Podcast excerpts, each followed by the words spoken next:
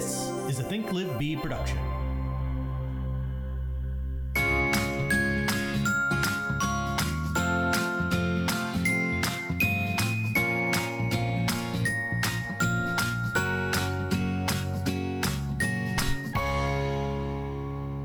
Good morning. Good morning. It's very early. It's bright and early. I, I don't know why we insist on doing this in the morning the We we don't. the sun is coming in that window and it is bright. And so Patrick's just in silhouette most of the time. hmm That's the way I like it. Okay. Well, yes, good morning. Uh, we are back talking about the Millionaire Real Estate Agent book. Got a few more um, sections I think that we'll break, be able to break down. That we're we've been doing a book club sort of, um, which I think you can call it a book club.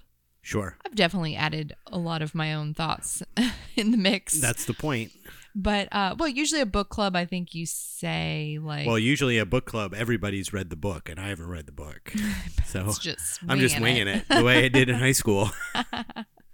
Uh, well, yeah, I think, and usually in a book club, I feel like you, you know, you kind of highlight things that you've read and stuff. But I'm kind of adding my personal spin in, the mix, um, thoughts and feelings. I guess people add that in book clubs too.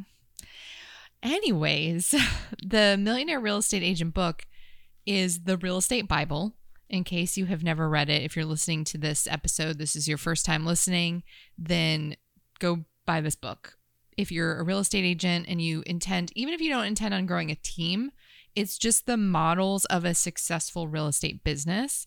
And they, they do it all the way up to a millionaire real estate agent level, but you can just break that down and still use it on a smaller scale or larger scale for that matter. So, anyways, this is our podcast uh, called Seeking the Best, and I'm Catherine Stelgis, your co-host. I've been a realtor, realtor, and uh, an agent here in the Orlando, Central Florida area for 17 years. I'm super old now, and this is my significant other, Patrick Fatika, Hello. and he helps me uh, record this thing. Yeah. We call him our sound engineer, producer extraordinaire, because he he's just great with everything. And this Oh, podcast would not exist if he wasn't here. Well, that's true. I wouldn't remember to do it. Is what would happen. Yeah, that's one thing. Yeah. Yeah, but we talk about all kinds of stuff real estate related. A lot of it is you know the struggles that you go through as a real estate agent and all the things that we deal with in this industry. It's mm-hmm. very unique in that it feels it's it feels very personal most of the time where you're not just clocking in and clocking out of a job. There's so many people involved in in real estate that you deal with every day and there's just so much emotion involved. Um so There's right- so much that you don't have control over. I think Right. is is a huge part of it, and it's and and so trying to wrap your brain around that, your head around that, and be okay with that, um, is is a difficult thing to do. Yeah. You know, um, usually with with uh, careers, you're dealing with if you're dealing with a lot of people most of the time, it's the same people that you're dealing with. And in this particular job, those people are always changing. It's always a That's different true. it's always a different agent on the other side. It's always a different lender. It's always a different client. It's always a different, you know, for and then that deal is done and then you move on and it's it's all different people again. And so it's not that chaos of that and then also you know when you're starting out the chaos of not knowing when where that new next check or client is coming from it's a lot of in- uncertainty Yeah. and so you have to be really secure with yourself and your process and that will alleviate some of that uh, insecurity or uh, not insecurity but uh, well yeah insecurity and so that's what for example this book is helps you do is because it lays out the systems in such a way that that's the one thing that can be stable and the same all the time because you have no control over the other stuff Well, and actually, that is if you really focus on the job duties of an agent, those are the things that are in your control that, um, to some degree. So it's lead generate and follow up, set appointments, go on appointments, show houses, negotiate offers. That's really the kind of main job duties of a real estate professional. And obviously, depending on what role you're in, that changes, but that's like the, the core of our job. And those are things that if you if you just focus on those things, then everything else really does become a little bit easier to manage. Like dealing with those personalities in the transaction, all of that is secondary. If you spend 80% of your time looking for new business, following up with leads, going on appointments and Yeah. showing properties, and Well, focus on offers. It's and, that I, I always uh, you see it a lot with new agents, but it's that because you don't know where the next check is coming from, it's real easy to get off track and not spend eighty percent of your time doing that. Yeah. right? So chasing leads that aren't really leads, chasing down, trying to communicate with people that aren't really serious, but you don't have anybody else. So I'm just going to focus all my time and sh- send these people properties and all of that stuff, doing things you're not supposed to be doing because you don't have, you're not. It's like this uh, snake eating its tail. It's like this.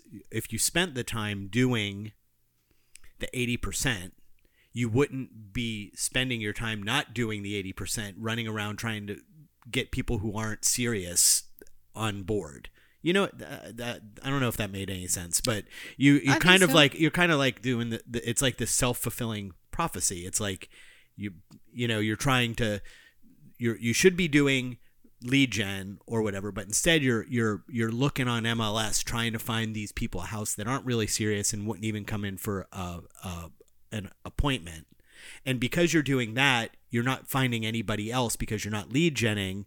So you're saying to yourself, "Well, I don't have anybody else, so I'll just keep doing this and keep showing." So it's this circular kind of thing, and you end up with nothing. Well, yes. When- and you're and you're and then you put have all your eggs in this basket of this other this person who's probably not going to buy anything anyway. I know. I'm just going off on something. I know. like I don't know how we got I know. here. I know. I know. But yes, you're Coffee, baby. this is the the perks of doing it early in the morning is our coffee is flowing and we're just gonna ramble. No uh but seriously th- it's actually a good transition point because we covered last week the organization model.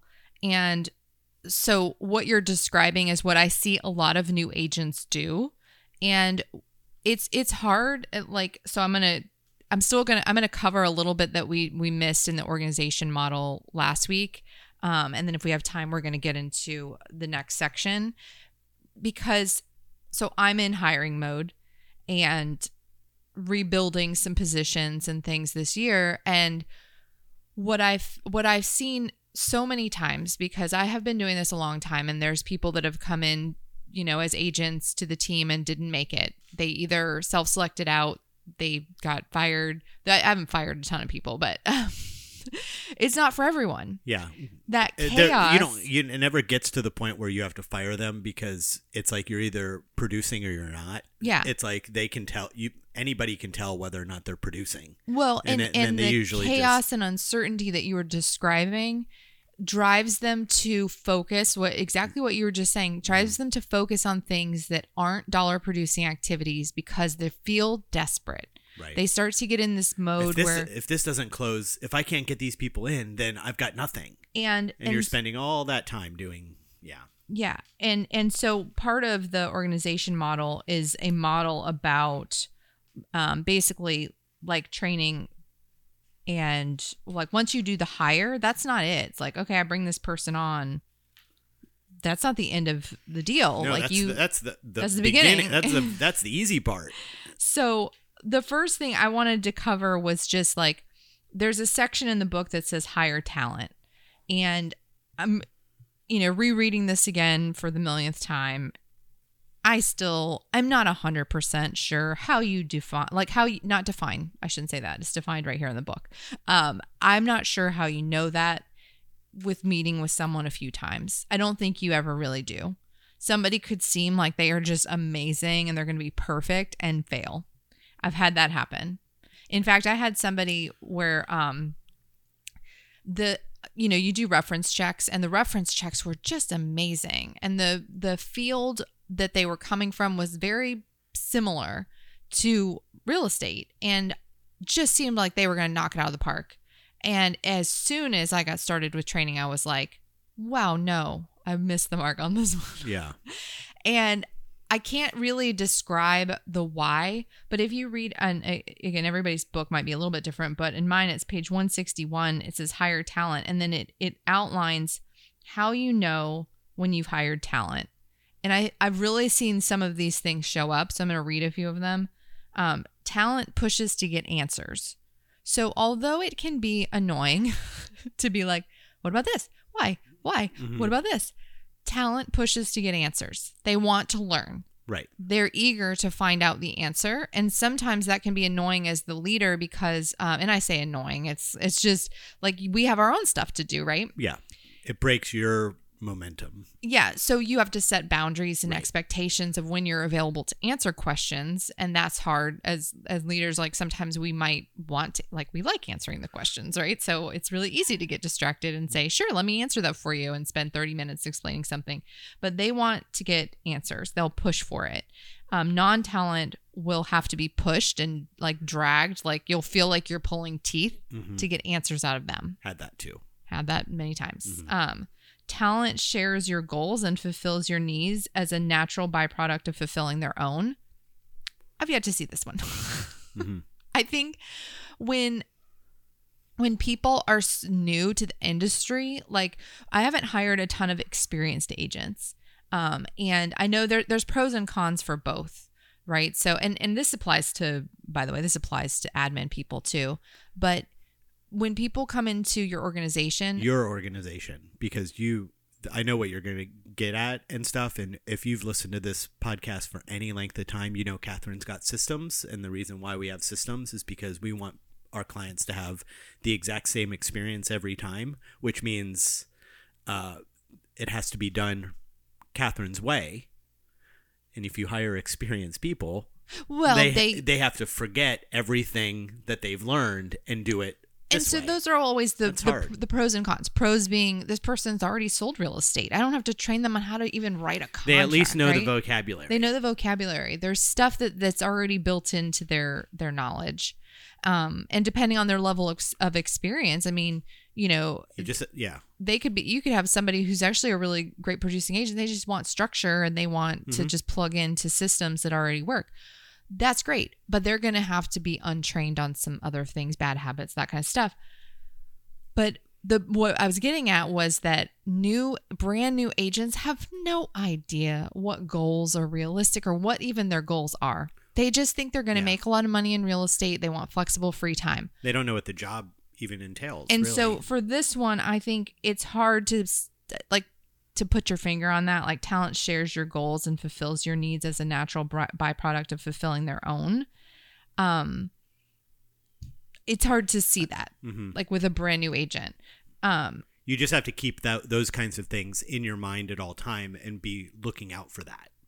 Right? So then you, it's you might not know before you hire, but if you keep that in your mind and as you've hired somebody and watch them sort of come into their own and figure it out and stuff are they this type of person? You can say oh yes i can see the talent there. It just needs to be nurtured. You might not know it on day one but you have to always be looking Well, at those people and see. The the opposite one of that makes more sense to me because it says non-talent doesn't fulfill your needs and ends up giving pieces of its job giving you back pieces of its job. That i've seen before when you when you're starting to do something that you're like wait this isn't my job anymore. Like that's why i hire people. Then you know that that person might not be a great fit. Um, talent knows what it wants or act is actively searching to know. So here's the thing when you hire a brand new agent even if they don't know exactly what those goals are or what they want they just they're they're looking for it. They want they want to figure out how to set those goals. They want to know what's realistic. How do i get there? What do i need to do um talent and then obviously non-talent does the opposite. Talent pushes you constantly. That goes back to the the they're pushing to get answers. Talent pushes you. They they they're like asking for things you know like hey what about this? What about this? Can i do this? And even if it's something that's a terrible idea that's somebody who's showing up and putting in the work and they're they're looking to grow. Mhm. Growth i think is right is well it's like there. well yeah somebody will come if somebody who's who's hungry, they're doing all the open houses, they're doing all of that stuff, and then they say, "Well, I was thinking about doing this thing, a presentation or whatever it is," and it's or and it, Catherine said, "You know, that's whatever, that's a bad idea." Um, because we have well you know i'm just saying that you wouldn't say that to them but it if they come to you with something that's like not eh, you've tried before you know that's not going to work but they're still they're coming to you. It's real it's that's somebody who's willing to take your advice about well maybe not this but what about this? And then they're like okay i'll run with it right? Versus the person who is like meh I don't know what to do. I don't know. I called everybody. I well now you know like that, and and you guys say, well, what, what did you do all day? Well, in the bad idea thing, so I I've I've been looking. Okay, let me back up. A lot of times people come with, with ideas because again they're they're just like shooting in the dark. You know, they're like, well, what if we do this? And I won't give an example of any, mm-hmm. but you you hear it and you're like, oh no, I've I've done that before. That's not going to work. Or that's stupid. Well, it's, it's But wait, wait, it's wait. because it's all about the follow up and all of like. Well, so I've not- started- No one, they're not ever working out the numbers of like, okay, well, how many people and how many do you need in order to get a lead, and then how many leads do you need to be able to? It's like I just want to do uh, set a table up out in the, the Well, Lowe's parking lot with Well, I've started to take a different approach though. Instead of me put, placing judgment on it, even if I've done it before and it didn't work, if it's like one of those ideas, because maybe it'll work in this market. So I've changed my my thoughts a little bit when somebody comes with an idea.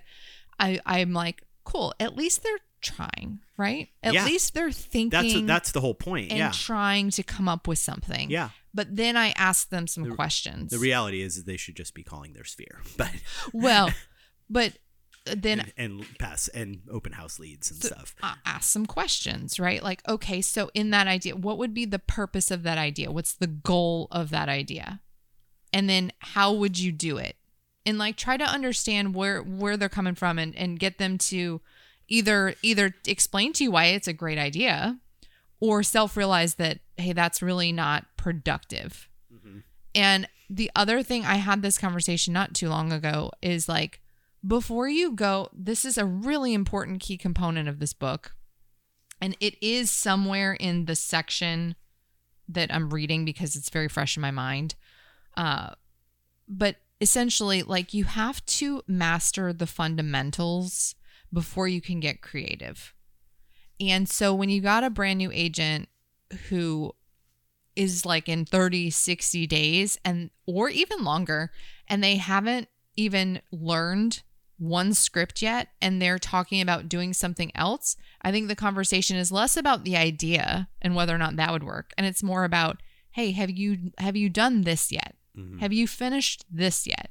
Because you have to build it's the same reason that any like sports, I hate sports analogies, but why why do sports coaches Oh my god. I did play soccer growing up, you guys. I'm not like totally anti-sports, but um why when you're when you're practicing and your and your coach tells you to go run a bunch of sprints or to do, you know, like very very basic stuff, like I want you to dribble uh and you're like, "But I'm I'm more advanced than that, right? I like I want to Why can't I write my own plays? why can't I in this soccer analogy that I'm failing at like Right. why can't I do a bicycle kick Yeah. and practice that because that's not a basic fundamental and you need to master those and then keep practicing those every single day because that's your foundation Right. then you get to add on and get creative and Yeah. see if you can make up your own thing so it's just um you know that's that's part of leadership that you you know when you first start hiring people you're as a single agent when you make your first hire you're no leader to anybody Yeah. like like you've never done that before you've never been a manager of people you've only done sale the sales business and and administrative work Mm-hmm. And obviously but you've never been a manager There's probably a little insecurity on your own part. Like, can I do this? Like, who am I to, you know, imposter syndrome, all of those things. And then when somebody, your first hire, come, uh, uh, first agent comes up and says, I want to try this. It takes some strength to be able to say, no, you're not going to do that. You have to master this first. This is the part that you have to do. Well, right. and And, and it's like, you can't go out there and freestyle. Well, and it can feel like sometimes that you're um like I always I have had this feeling of like, oh God, I just crushed their dreams. Right, right. Because I well, said I think, but I think what you did, what you do, and you've learned is what you said a few minutes ago, which is let them talk it out.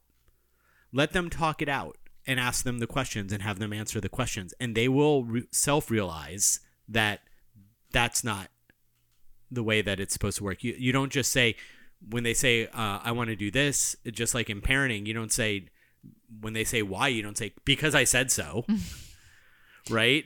Um, I guess. I mean, I don't know. I'm not a parent, but I have heard that before. Um, that, but that's you know that that that's that's a hard thing to do, and you and know where that's coming from.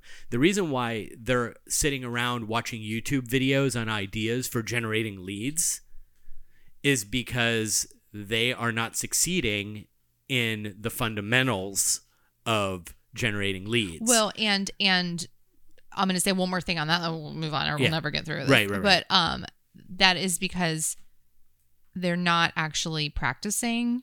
right, because they're watching YouTube videos. Well, where, I mean, where think- to get leads. Think about it like this: like I I, I have learned and noticed like. You've got to do script and role play. By the way, I said the job duties earlier and I left one off. Mm-hmm. It's script and role play for the rest of your real estate career. Yeah. You can't have solid conversations, sales conversations, and lead people to achieve the result that you're looking for that will help them in their homeownership goals if you don't have scripts and dialogues internalized. It's a never ending thing. And when you only practice it a couple times a week and then don't utilize it often enough, that's not enough. Yeah. And so that's one of the things I've noticed with new hires is like they they read it a couple times and it seems boring, right? Mm-hmm. Like it seems boring to just sit there and read the same script over and over again. And they don't see how that's going to benefit them long term. Yeah. And it's hard to to illustrate that, you know? You're they're basically just kind of believing you. Yeah, well, it's just like anything else that they're learning as a new agent. Um, you're telling them that you need this for success. This is for success, and then they're doing it, and they're not seeing any success because they're new and they don't really know what they're doing yet. And so they're looking for uh, some some sort of a sign that says, "Oh, this is working," but it's really hard to make it work because you don't know what you're doing yet. So it's like, can you get can that that new agent get through that middle ground of doing it every day and not seeing success until the one time they get to it where they know what they're doing and they say it and it all works and they go oh. And then at that point they're they're home free. But it's getting to that takes 90 work days or 120 work days before they can see any Well, success with it It's like um so this week I'm actually taking career visioning, which is a class for hiring. oh, i didn't know you were doing that Yeah, I'm doing it virtually um a couple days this week. okay Why? I've already taken it multiple times. multiple times because I want to do better, yeah right? Like I don't want I I want to be the best I can be. we're seeking the best We're baby seeking the best. I want to be the best I can be. And that includes every part of my job. And as I grow this business, my job changes. And part of my job is hire, train, retain talent. So, in order for me to get better, I have to keep learning the right way to do things and relearning and relearning because I, I forget. And I, I, I go to do the interview process and I forget and I make bad decisions. And um, that's how that's part of the process. But that's why you go back and you take the class again and again and again so that you become the best you can be, just like role playing over and over and over again, even when it's like, oh, I've already heard this before. right Yeah, but you're not actually doing it every day right Mhm. because you heard it six months ago and you forgot. when I'm, I'll pull a sports analogy out again, but what do you think? Like we always talk about like football or soccer or whatever, because but those are big plays played by a whole team, like basketball and stuff. But what about baseball, for example? Yeah. Right, and you're in college playing baseball. They're not running plays because it's baseball, right? But you're learning, you're you're practicing those fundamentals where the coach is or somebody is hitting balls out into the field and everyone's on their position and they're playing out plays or they're or you're in batting practice or pitching practice over and over and over and over and over and over again it's like don't you think that those guys that are playing professional baseball know how to hit? But they're not not practicing, Well, or- not doing those fundamentals every single day. It's like you don't stop doing those fundamentals just because oh I, I know how to do this. It's like Catherine still is script practicing. And I guarantee you, for our listeners out there, she knows the scripts better than you do. And she's still doing it every single day because she's going to get that person at that open house before you are because she knows those scripts. it's like the earlier in the book remember the example of the the art class where they said they took a group of people and said okay you can spend however much time i don't i don't have it in front of me but however much time um, planning out a pot that you're going to make in like a pottery class Or just make a bunch of them. So they something right? yep so they had one group that was focused on quality Mm-hmm. and the other group was fo- focused on quantity and they had to make you know as many as they could during that time frame and the other people had the same time frame but they they could only make one pot and they were supposed to just like Plan it out. plan it out study you know do whatever they need to do and the quantity or yeah the quantity group made the better product because they did a hundred pots and then the last one was better than the person who read everything they could studied drew it out all of that and Right. made one it's just the truth that the more you practice things the better you get and the better result you'll get Yeah. um, so the same holds true for hiring.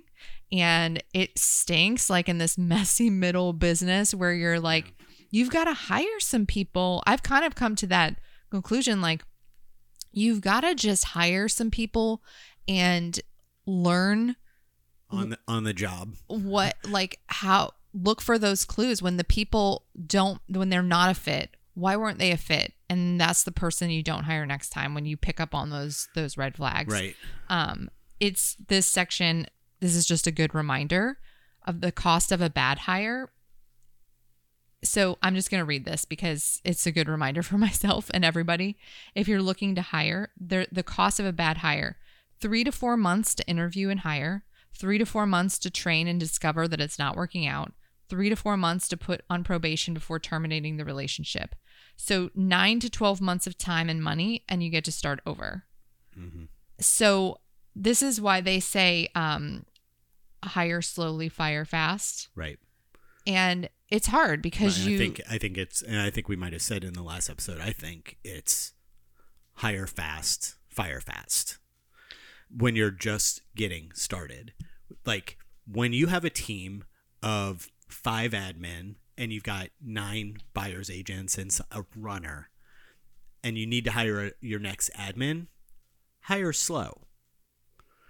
If it's just you and you want to aggressively um, expand your team, the word is aggressive. You got to hire fast, throw a bunch of mud against the wall, and the people who are the right people will be there and the other people will fall to the wayside. If you try to hire slow when it's just you, we're going to be sitting here for 5 years waiting for to get two admin that are that are worth it and then they're going to get ha, their lives are going to change and they're going to quit and you're going to be right back at the beginning again. So I'll just say that that advice goes against everything that people say to do, and I'm just saying that because what I know what you mean, Uh-huh. but let's be clear, I'm like, I'm talking about real life scenario. but what you mean is like, don't. Um, okay, so let's say you you hire somebody today. Don't wait three months to bring on the next person. Don't don't delay your growth. It like go for it. like I'm going to get this person trained and up and running first. You and mean and that's something that I've learned is like if you do that, it's what this example describes is like when you finally realize that they're not a good fit, you're screwed.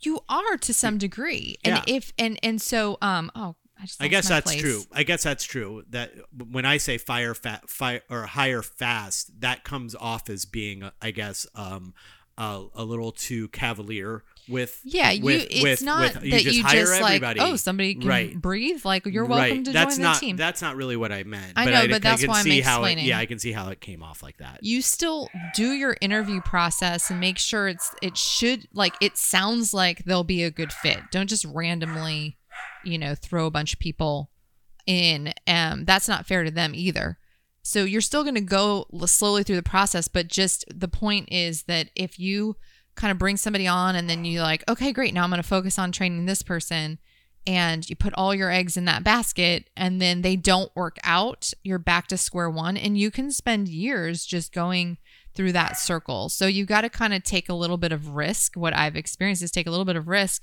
and go for the next position and start training them because they might not work out either. And it, so just taking a little bit of risk i think is is the the key there. And then once they're hired um training is huge. I spent a really long time building a training calendar for uh multiple roles but specifically for a buyer's agent so that it's just super clear like here's what you need to do. Here are the things you need to watch listen to read. Here are the things that you're going to do every day. Here's the practice that you're going to do. Here's what you need to shadow. You're talking Like- about structure. yeah like and it's time consuming to do all of that stuff while you're still trying to have a real estate career.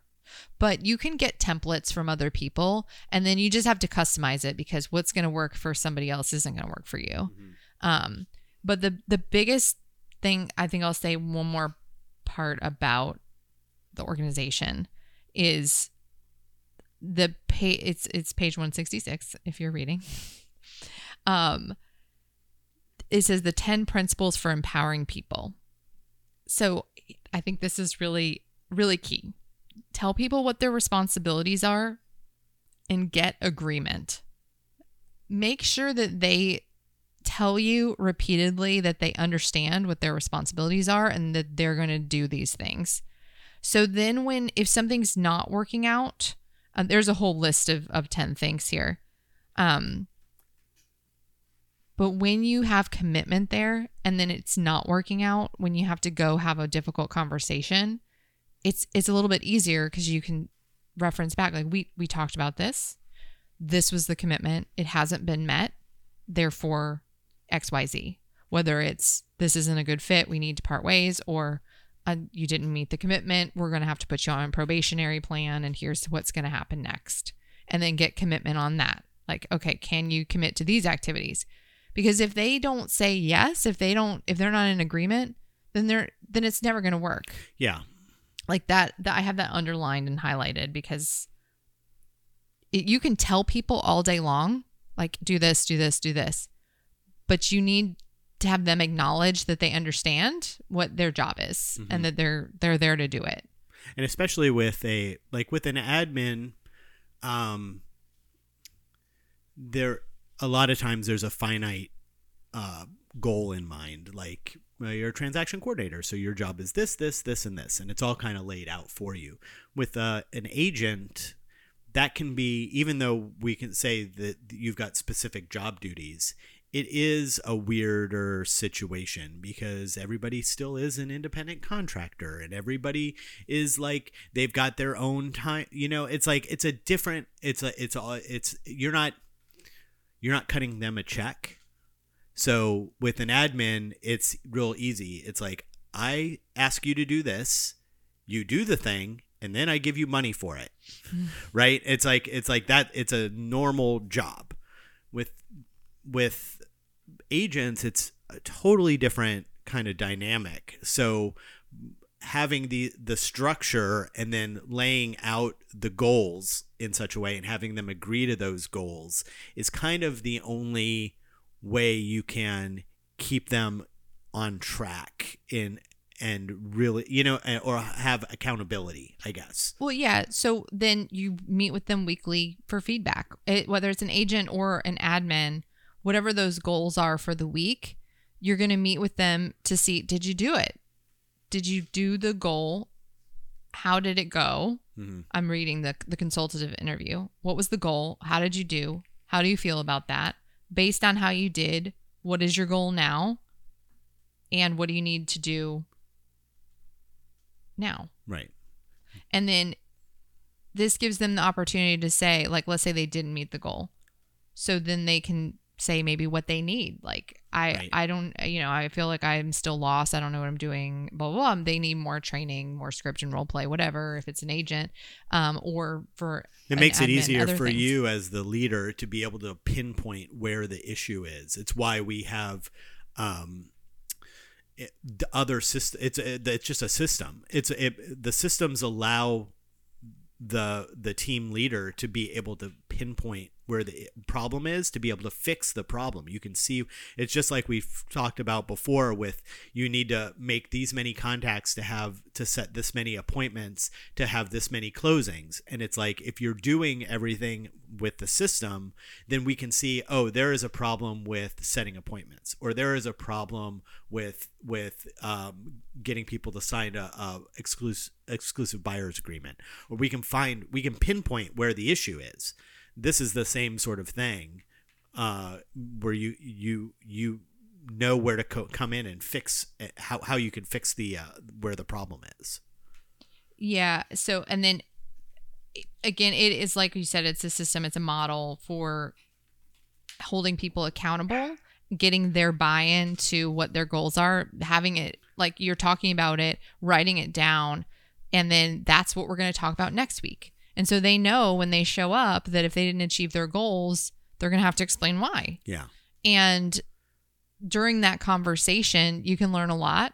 Um it it, it ta- talks about too like a lot of times people will um that's when people will show up and start to point fingers like oh it's not working because of this and like blame instead of well now here's here's what we know. Did you if it's a agent right did you lead generate for x number of days? Hmm uh how many open houses did you do? like what were your lead generation activities Right. essentially? And did you do them all? Did you follow the plan? And did you make all your calls or all your tasks complete? Like if you didn't do those things then it's not the systems or models it's your actions and Right. what prevented you from doing that. Right. And when that shows up when people look for excuses and blame that's when you kind of start to realize that that person is maybe not a good fit right it's one thing to do it like once or twice because we know the Patterns we show know- up. Yeah, we know the systems work. So if you're not succeeding, then we know it's not the system's fault. It's your the agent is missing isn't doing part of the system the way to the level in which they should be doing it. And then we can pinpoint where that is and then yes and then and and then they can make that decision to self-select out or to do what those what what part of the system they've been they've been skirting past. Well, and a lot of times the system thing might just be that they're saying they're they're not really using the script. Right. Right. So yes, I made X number of contacts. I did this many Mhm. open houses. I blah blah blah blah blah. Right. And you're not seeing the results. Mm, we know where the problem is. the we can problem pinpoint. is definitely scripts and dialogues. Right. You're because not you're calling these people, you're talking to them, you're not asking for business, for example. You're not following the script. You're just saying, "Hey, how, how's it going? Do you know anybody?" Well, that doesn't and then we can they then that'll lead to them saying, "Well, you know, the script doesn't sound like me and it feels fake and all of that stuff." So, Yeah. we have to take a break. It's been I know. Okay. I'm like I feel like we've gone on for too long. droning on. All right, let's take a break. The Think Live Be team is an Orlando based real estate team with Keller Williams Realty at the Parks. We operate as a boutique style company with the resources of the largest real estate company behind us. Think Live Be is looking for talented people like you to join our team.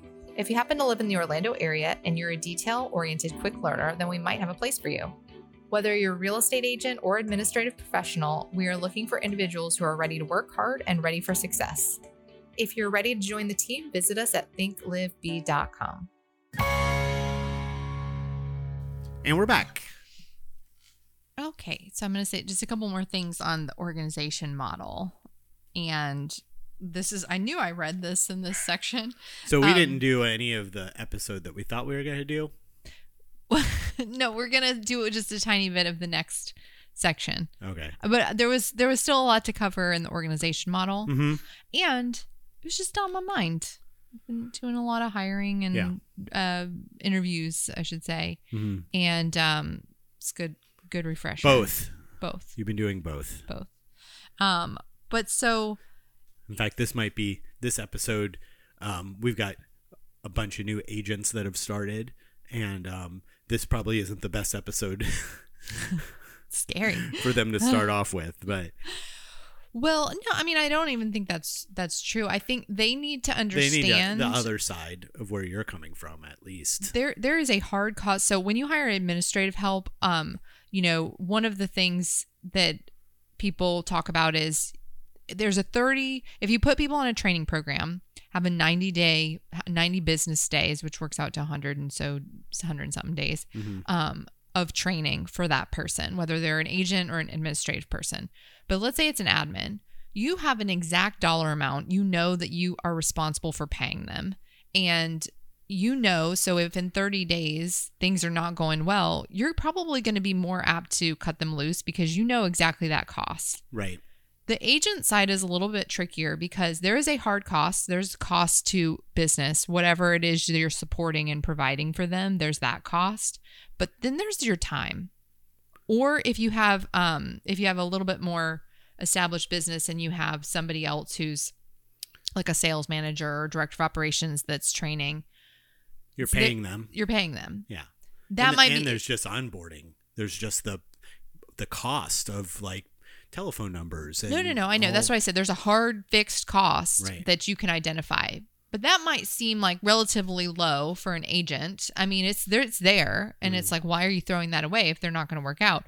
But the bigger cost is your time or whoever's time that's mostly training them.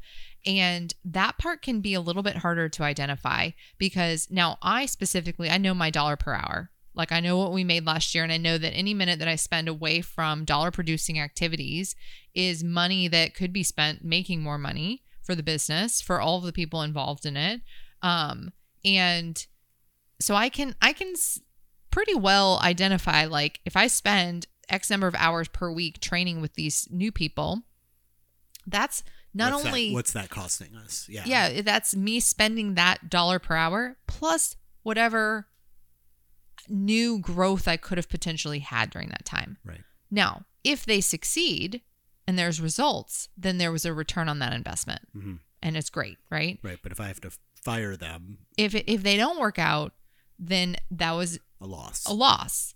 And so you have to be careful with your time and and manage it because it's it can get really easy to just eat up all of your time. When I made my first agent hire, like the first one that was truly cuz I've had I had a couple people um in early phases of like I'm gonna hire a buyer's agent. They were like a showing partner and then sort of moved into the those are um what's the word I'm looking for?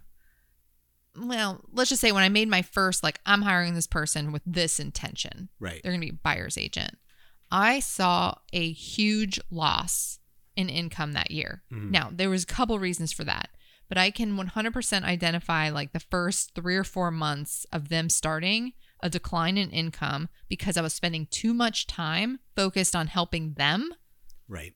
instead of focusing on just growth of business income. And teaching them like I'm going to teach you everything that there is as we're like through the process and and everything and it's like and that be as if this is going to this person whoever this first hire is is going to be with you forever. Well, right with a with a training of of any question we're going to answer that question and anything where now you've kind of they have to prove themselves by doing the 30 days you show me that you're willing to put in the time and the effort and the energy to do this then we will start to train you on the next thing and as things come up we train you at we're, we're not going to get into the Well, what you're right. saying is I don't need to train you on how to do a buyer consultation until you've set an appointment. right I don't need to train you on how to negotiate an offer until you've actually shown some houses and you're getting ready to right whereas offer. at the beginning it was um handing them stuff and then showing them the process through uh, always be training and and then you realize oh this and this isn't working. Now i've wasted all of this time and yeah.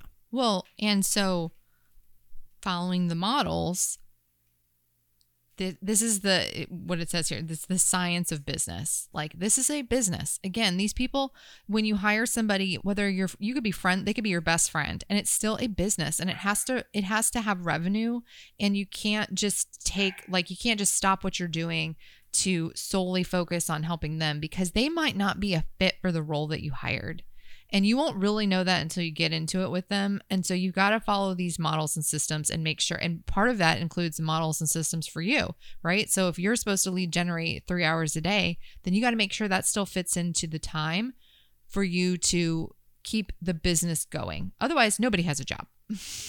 you know what I mean? Um, and then this is where I said this one earlier, but Warren Buffett teaches us to master the proven models before we add creativity. That's I didn't know that Warren Buffett said that, but that's I've been saying that not just about real estate, but life in general. Well, uh, yeah. my, my whole life is you not allowed to go out and freestyle and play jazz until you've mastered the instrument. Yeah. that is just the fact. Like you cannot, you have to have those fundamentals done down, upwards, backwards, front, and every which way. And then you get to experiment and and and stuff. You can't, and that's I think I probably learned that from school, from from going to college for for illustration. You know, there were plenty of people that I went to college with that weren't illustration majors or graphic design majors. They were fine art majors. And the fine art majors could go in and kind of do whatever they wanted, just abstract this and whatever and just play around and and stuff. And I've always been a big believer of if you want to do something that is your in your own style, you have to memorize or and or not memorize. You have to master the fundamentals. A good example of that is is Pablo Picasso, right? Everyone knows Pablo Picasso and what his what his artwork looked like and his cubism and all all of it, all of his stuff. But what a lot of people don't know is that he was a savant and could paint photorealistic by the time he was 15 years old he had mastered all of the fundamentals. And because he had mastered those fundamentals, it allowed him to go and experiment and do uh, and and create his own style and his own thing. You don't get to just do that without mastering the first part of it. And this is a good example of that. Which you, you want to see? You want to freestyle? Show me you can do this first. Well, and this goes back even to like um uh like emails and scripts. Um sometimes I see that some an agent has taken like a an email that was part of a campaign or a smart plan, a manual email and like reworded it completely. and it's like you have to use what's there. It was designed through 17 years of going to classes and listening to what works And messing up. and testing what Yeah. works and seeing what happens and and doing it over and over and over again and so every time you take something and you do it differently because you think well that doesn't sound like me or let me let me just uh, write this out then the results will be different than the desired outcome and so just models models models just follow what works and do it over and over and over again i think is it's the key to this entire book um I think it's hard for agents, newer agents that um, join a team. So as a team leader, if or for our listeners, if you're going to be a team leader, um, because they don't know at all what they're doing, so it's hard for them to trust the systems. You have done the systems for years and years and years, and you're like, of course this works because the, I've I've tried everything else and we've honed it down to this, but they don't know. They're just coming into something that uh, their their footing they don't have strong footing on anything on any part of their lives. They don't know where the next check is coming from. This is all brand new. It's everything is new. And you're saying follow this system. And they're like i don't know you like you know what i mean? Like they're like having building that trust with them like you can trust me that this will work.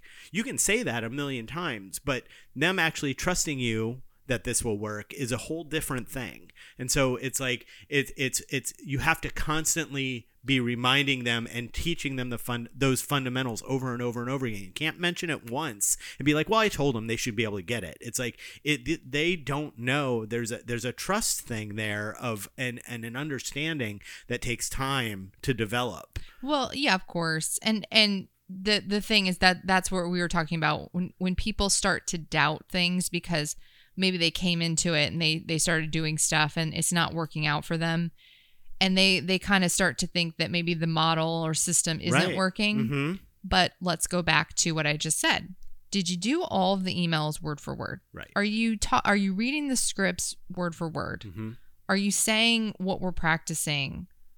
Definitely no, first of all. No, because you don't have them internalized yet. And that's okay. That's part of learning. That's, yeah, that's the process. Yeah. But that takes time. It takes time, and you have to keep practicing it so that you get it right, and then the results will show up. And so, unless you're reading it every single day and really memorizing it, which I know people don't do, it's going to take time. Yeah. But anyways, onward. um, so the the next section of the book actually takes the four models that we've already covered. So the economic model, lead gen, budget model, and organization model, and applies it to actually netting a million, which is exciting. Yeah. that's real exciting. So even if again, like you don't have to that doesn't have to be your goal. Like you can take all of these models and have it work even if your goal is a hundred thousand dollars. You just take all of the the numbers in the model and you remove zero. Maybe more. Yeah, the zero. Um and so they talk about netting a million. So that is like the millionaire real estate agent, right? You first you're you're thinking about a million, then you're earning a million. Well, first you're yeah, earning would be grossing a million. So like the the GCI for the business is a million and then netting a million is that the GCI is such that after all of your expenses and costs of sale, there's a net million dollars in profit. So that's the sort of the goal of this book is to move you through Isn't there another one though too? Uh-huh. Like receiving a million. right. That you would receive a million in passive income. And then they've actually kind of expanded, not so much Isn't in like give book, a million. give a million, yeah. So this is you're just moving through a process, growing your business. And if your goal is a hundred thousand, then that's okay. Then you stop there. Mhm. But the models all still work. They're just smaller numbers. Yeah, and then it's then it's just a matter if you want to only do a hundred, then you you start really tightening those models and those systems, so that what you what you're trying to do is shave off time. How do I? I can earn a hundred thousand. That and I'm good with that. That's all I. That's all I want. Well, then, by tightening those systems and getting them exactly the way they need to be, you're doing it in less time. Yeah. So instead of 90 hours a week, you're working 60 hours a week. And then instead of 60 hours a week, you're working 40 hours a week because you're you're tightening those systems. You know exactly where, you know. Well, so it's uh, it's like when you um, systematically, like if you follow your models and systematically. Sorry, let me read this over again because I really wanted to read it word for The word. The sun is just yeah blasting into her face. It's so just really bad. Okay, um, so you have to remember to maintain the core focus on the core issues that drive a real estate business and that's the three l's we talked about those before and to put these models in place quickly and efficiently. If you follow them systematically and leverage their implementation through a few key hires you should be able to maintain them with minimal distraction from your primary areas of focus leads listings leverage. So your job as the team owner and main agent is to continue to build those pockets those listings leads leverage. So your job kind of starts to shift where your your focus is on generating leads specifically listings and making sure that the listings are getting results that th- you should get one piece of business at, at a minimum for every listing taken if properly converted and then leverage finding the right people hiring training retaining talent.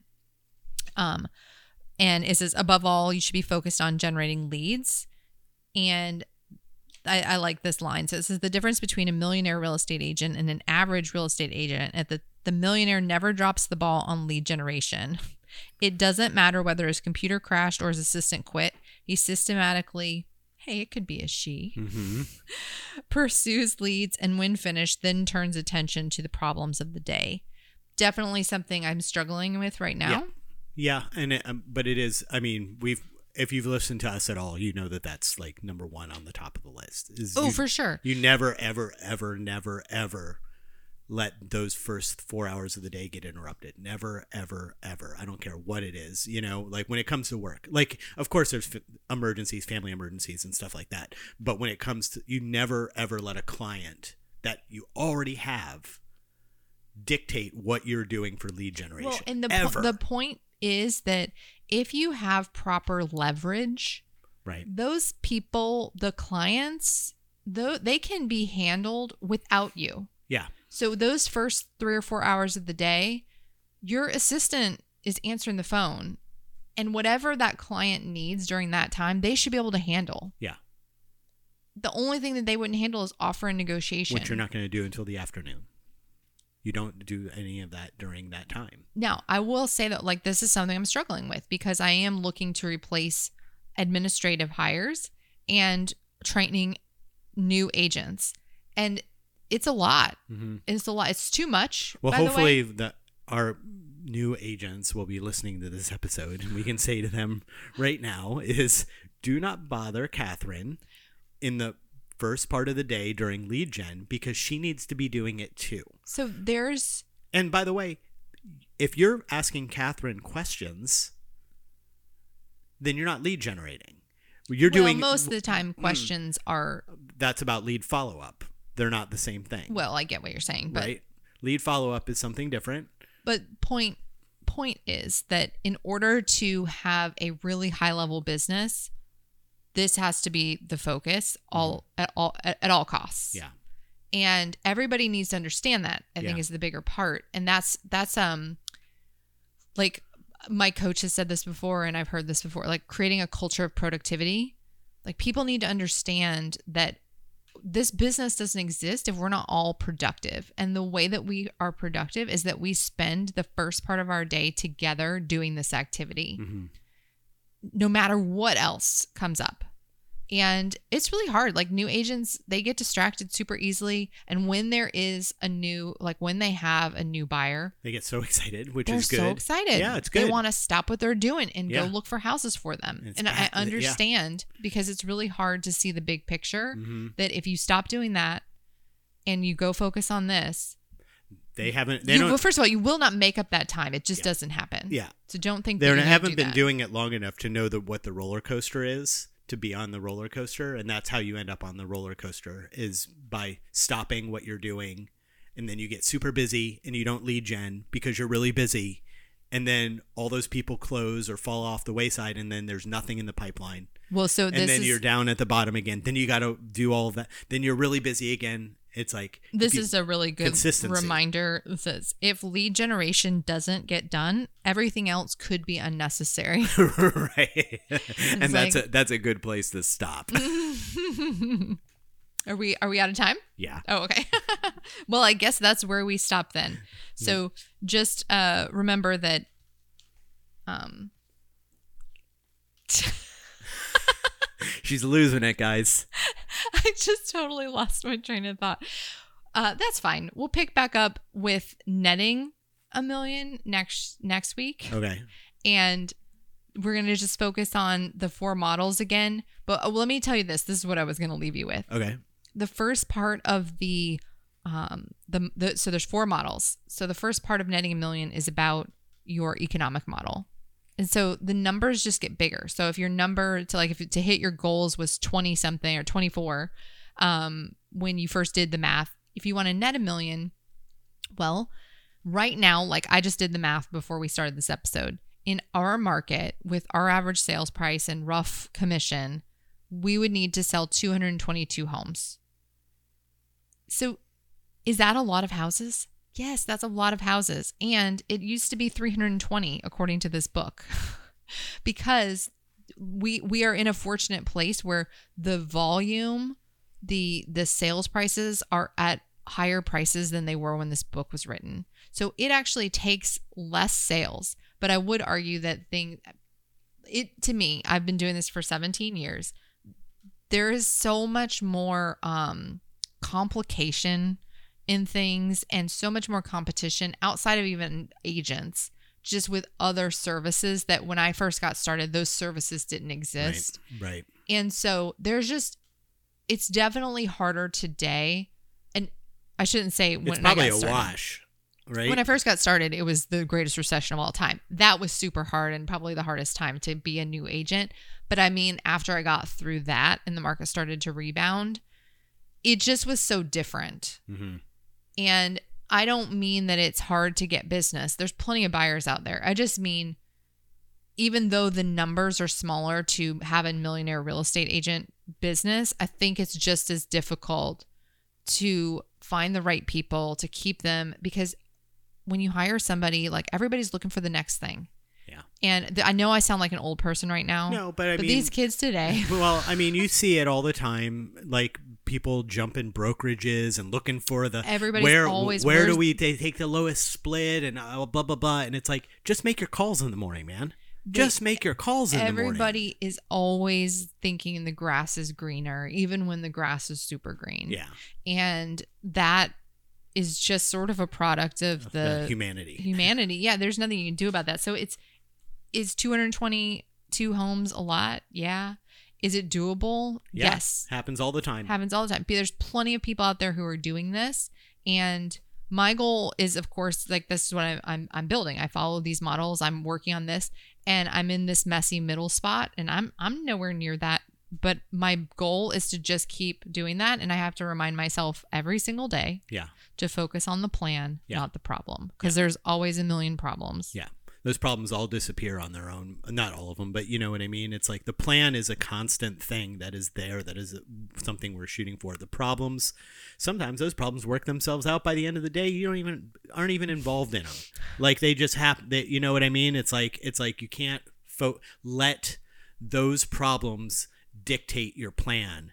You just focus on the plan, and when you have time, you work on those problems. But that you know what I mean? Mm-hmm, mm-hmm. Ladies and gentlemen, the question you are about to hear is true. Only the names have been changed to protect the innocent.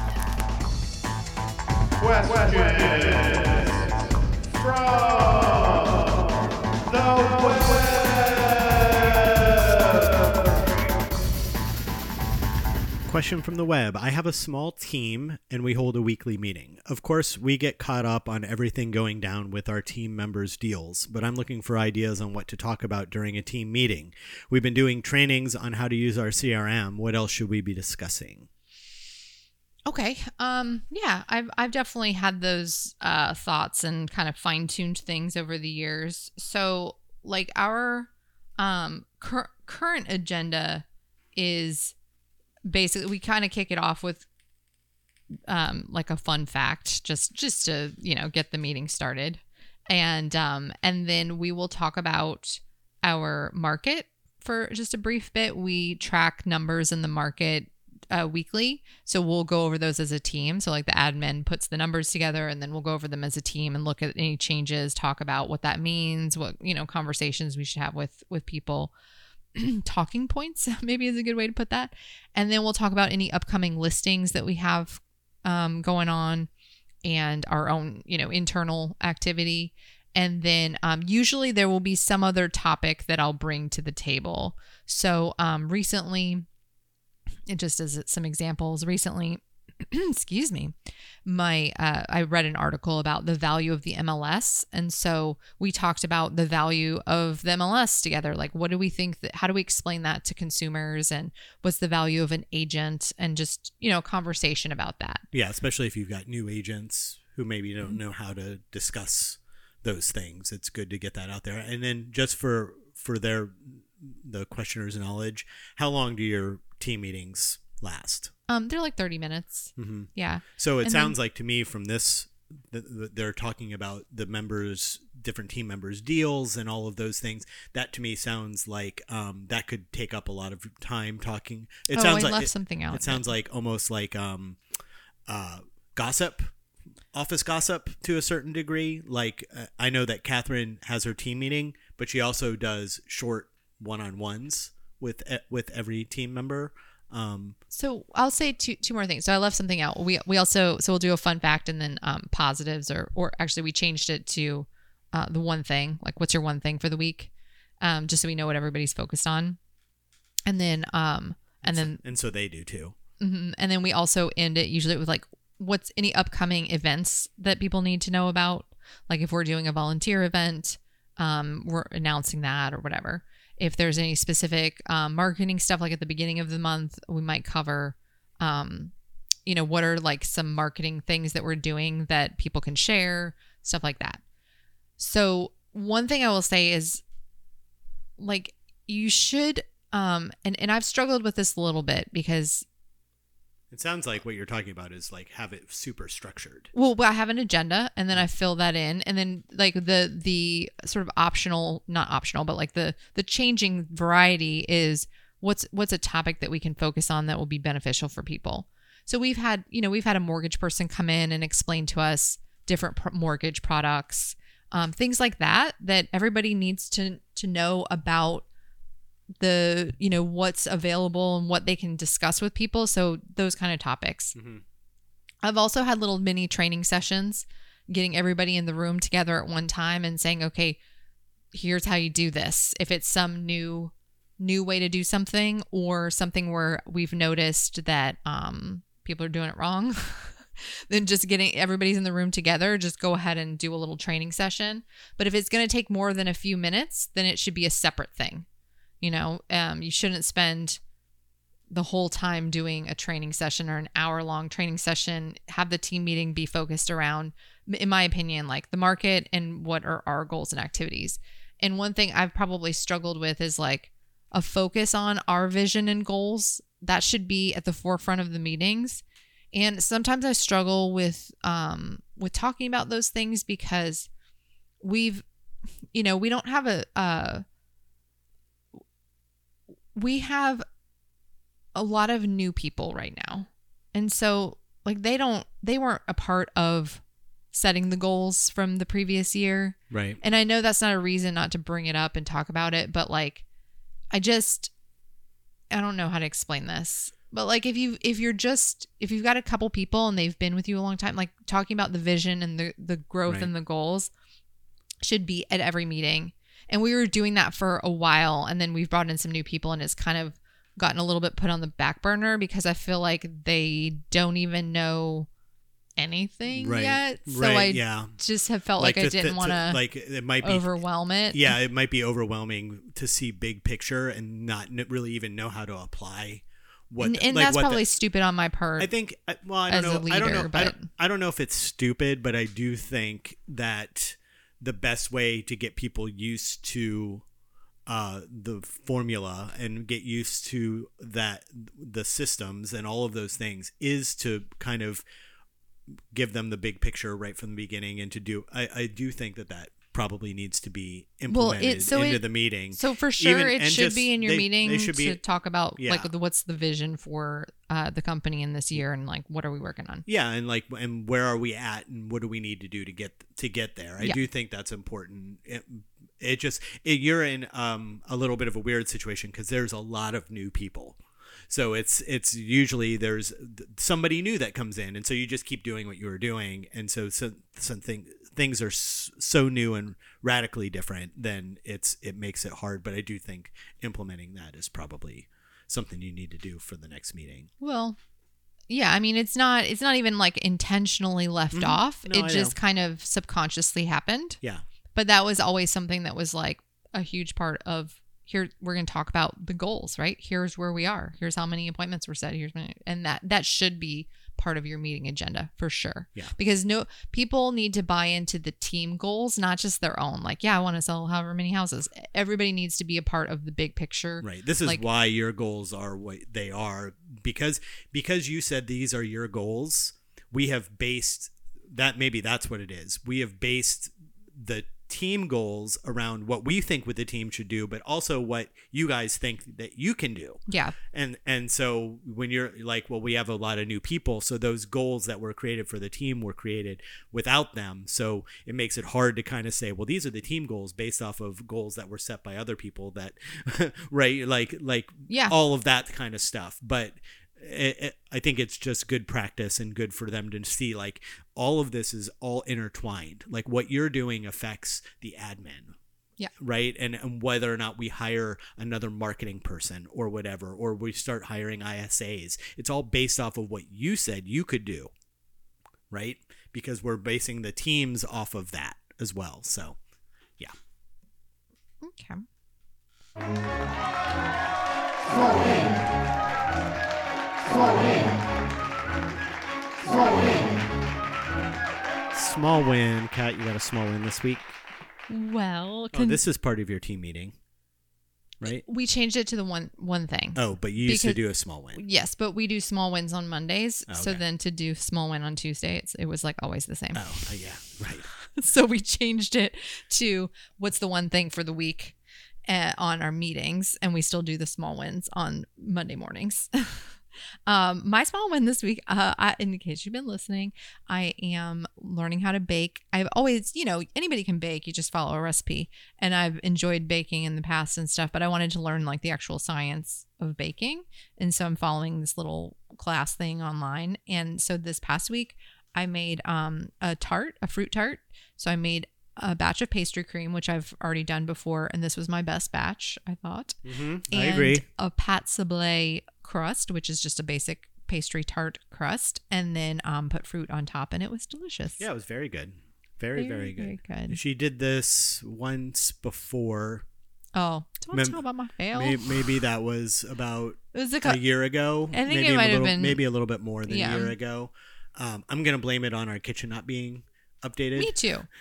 we had a really weird kitchen then and stuff, but um, yeah, this was a hundred times better. The but pastry also cream you was also- like soup on the last one. yeah, but also you know what the difference is too is like I felt like if I look back on that time when you were doing those that thing, a lot of times it felt like oh I need to hurry up and finish this because I've got to go do this other thing for work or whatever, and it felt like you were kind of just going through it to to, to get to get it done. Like you were frustrated um, mm-hmm. through, while you were doing. it. I was like that doesn't look like fun at all, but um, maybe enough time has passed and everything, and your head you're you're in a different headspace now. But it seemed like you were just kind of taking your time going through. You actually split it up over two days.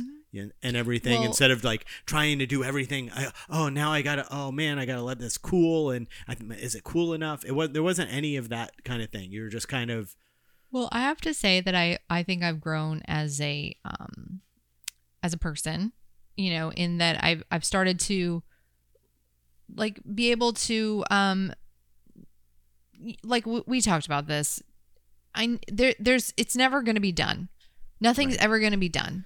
And so stop trying to like work myself to death every single day, Saturday, Sunday, doing Right. stuff. I It's never just- going to be done. I said just the the other day that if it's never going to be done, then why are you breaking your back trying to finish things? Yeah. If it's never going to be done, then just stop. So I've pick up again tomorrow. So I've, you know, allowed myself to Yeah. just kind of be able to take the time and and be a little bit slower with things. You know what? Can I change my small win? Sure, I know what you're going to change it to, but yeah, Okay, I was surprised that you. I forgot. um, okay, shameless plug for myself. Um, I got nominated for uh, an award for the Orlando Real Producers. Right. which is they they produce a magazine and and have stats for the top 500 200 and 100 agents in our area and um and they do awards every year and somebody nominated me for most professional Yeah. and there's For there's a few. A few. No, I think it said that you had to be nominated a few times. it right? did it said that that everybody on that made the nomination list had been nominated multiple times and so that honestly might be like my proudest accomplishment that other people see me you know the way that i want to be seen i want to be a professional in every circumstance even when i want to yell and scream at somebody and tell them they're stupid Yeah. that I always try really, really hard to um to maintain that level of professionalism and and listen and and and think through things before reacting. And so to have other peers nominate me for that is very Yeah. I'm I'm I feel very and we never honored. look we never look for awards it's never I had in no- in fact we have a we have a episode about about awards and how we don't go after them or look at them or any of those things Yeah. um um but it, like i think we even said during that episode it's always nice to get recognition we just don't go searching for it I'm I'm not one of those people that needs it. Like I don't need validation. I don't need Right. recognition. Now, is it fun to get an, a production award? Uh, yes, because it means that you achieved your goals or, or you you grew in in some way. You know, for production. But this is a whole different thing, and I'm I'm really I'm really proud that people recognize me for that. I mean, I haven't won. Like Yeah. there's six people, but it was. it's, it's an honor It's- just to be it's an honor nominated just to be nominated. as they say and then there's a voting thing that um the public can vote on and so i don't you know i don't know that i'm gonna win but right yeah because there's always people that are out there pushing you know will will we put the link to the voting in the the, the post hey who knows maybe, Maybe. shameless plug maybe what's your small win? Um, my small win is, as everybody knows, I've been working on this rental property, and we're one step closer. I started to. We got. Uh, it's really gross on the outside uh, when we when we bought it. Like uh, it had been painted maybe in the '90s, and in Florida weather and sun, that means that everything has been bleached white. It, it looks terrible. It was filthy, dirty, and stuff. And peeling paint peeling paint and everything and we finally got the dry rot and everything all fixed and i started priming the front of the house so there's no more peeling paint everything's painted gray because it's just primer but it already looks like so much better and it's just so nice when um it's so nice to see a big change like overnight right? You work and you're working on these little corners and this and that. And you're, I bring Kat over and say, "Look, I fix all the doorknobs," mm. right? And it took me all day to do it, but there's it's not much to see. But as soon as you start throwing paint on stuff, it's like it's a big change really quick, mm-hmm. and it's just really nice to kind of see that transition st- transition starting to happen. You know what I mean? thank so you that's- for doing all that for sure. I'm now. I, I'm. It's too late to do it today because we were doing this podcast in the morning, and for those of you in the area, know that it's like we're going through a huge heat wave, and so it's way too hot outside to do anything. So Yeah. I'll have to wait until tomorrow. okay Uh, I got listing photos tomorrow. I'm gonna have to wait until later in the week. Hey guys, remember to rate and review us on iTunes. It really helps new listeners to find us. Send your questions from the web to onseekingthebest at gmail.com.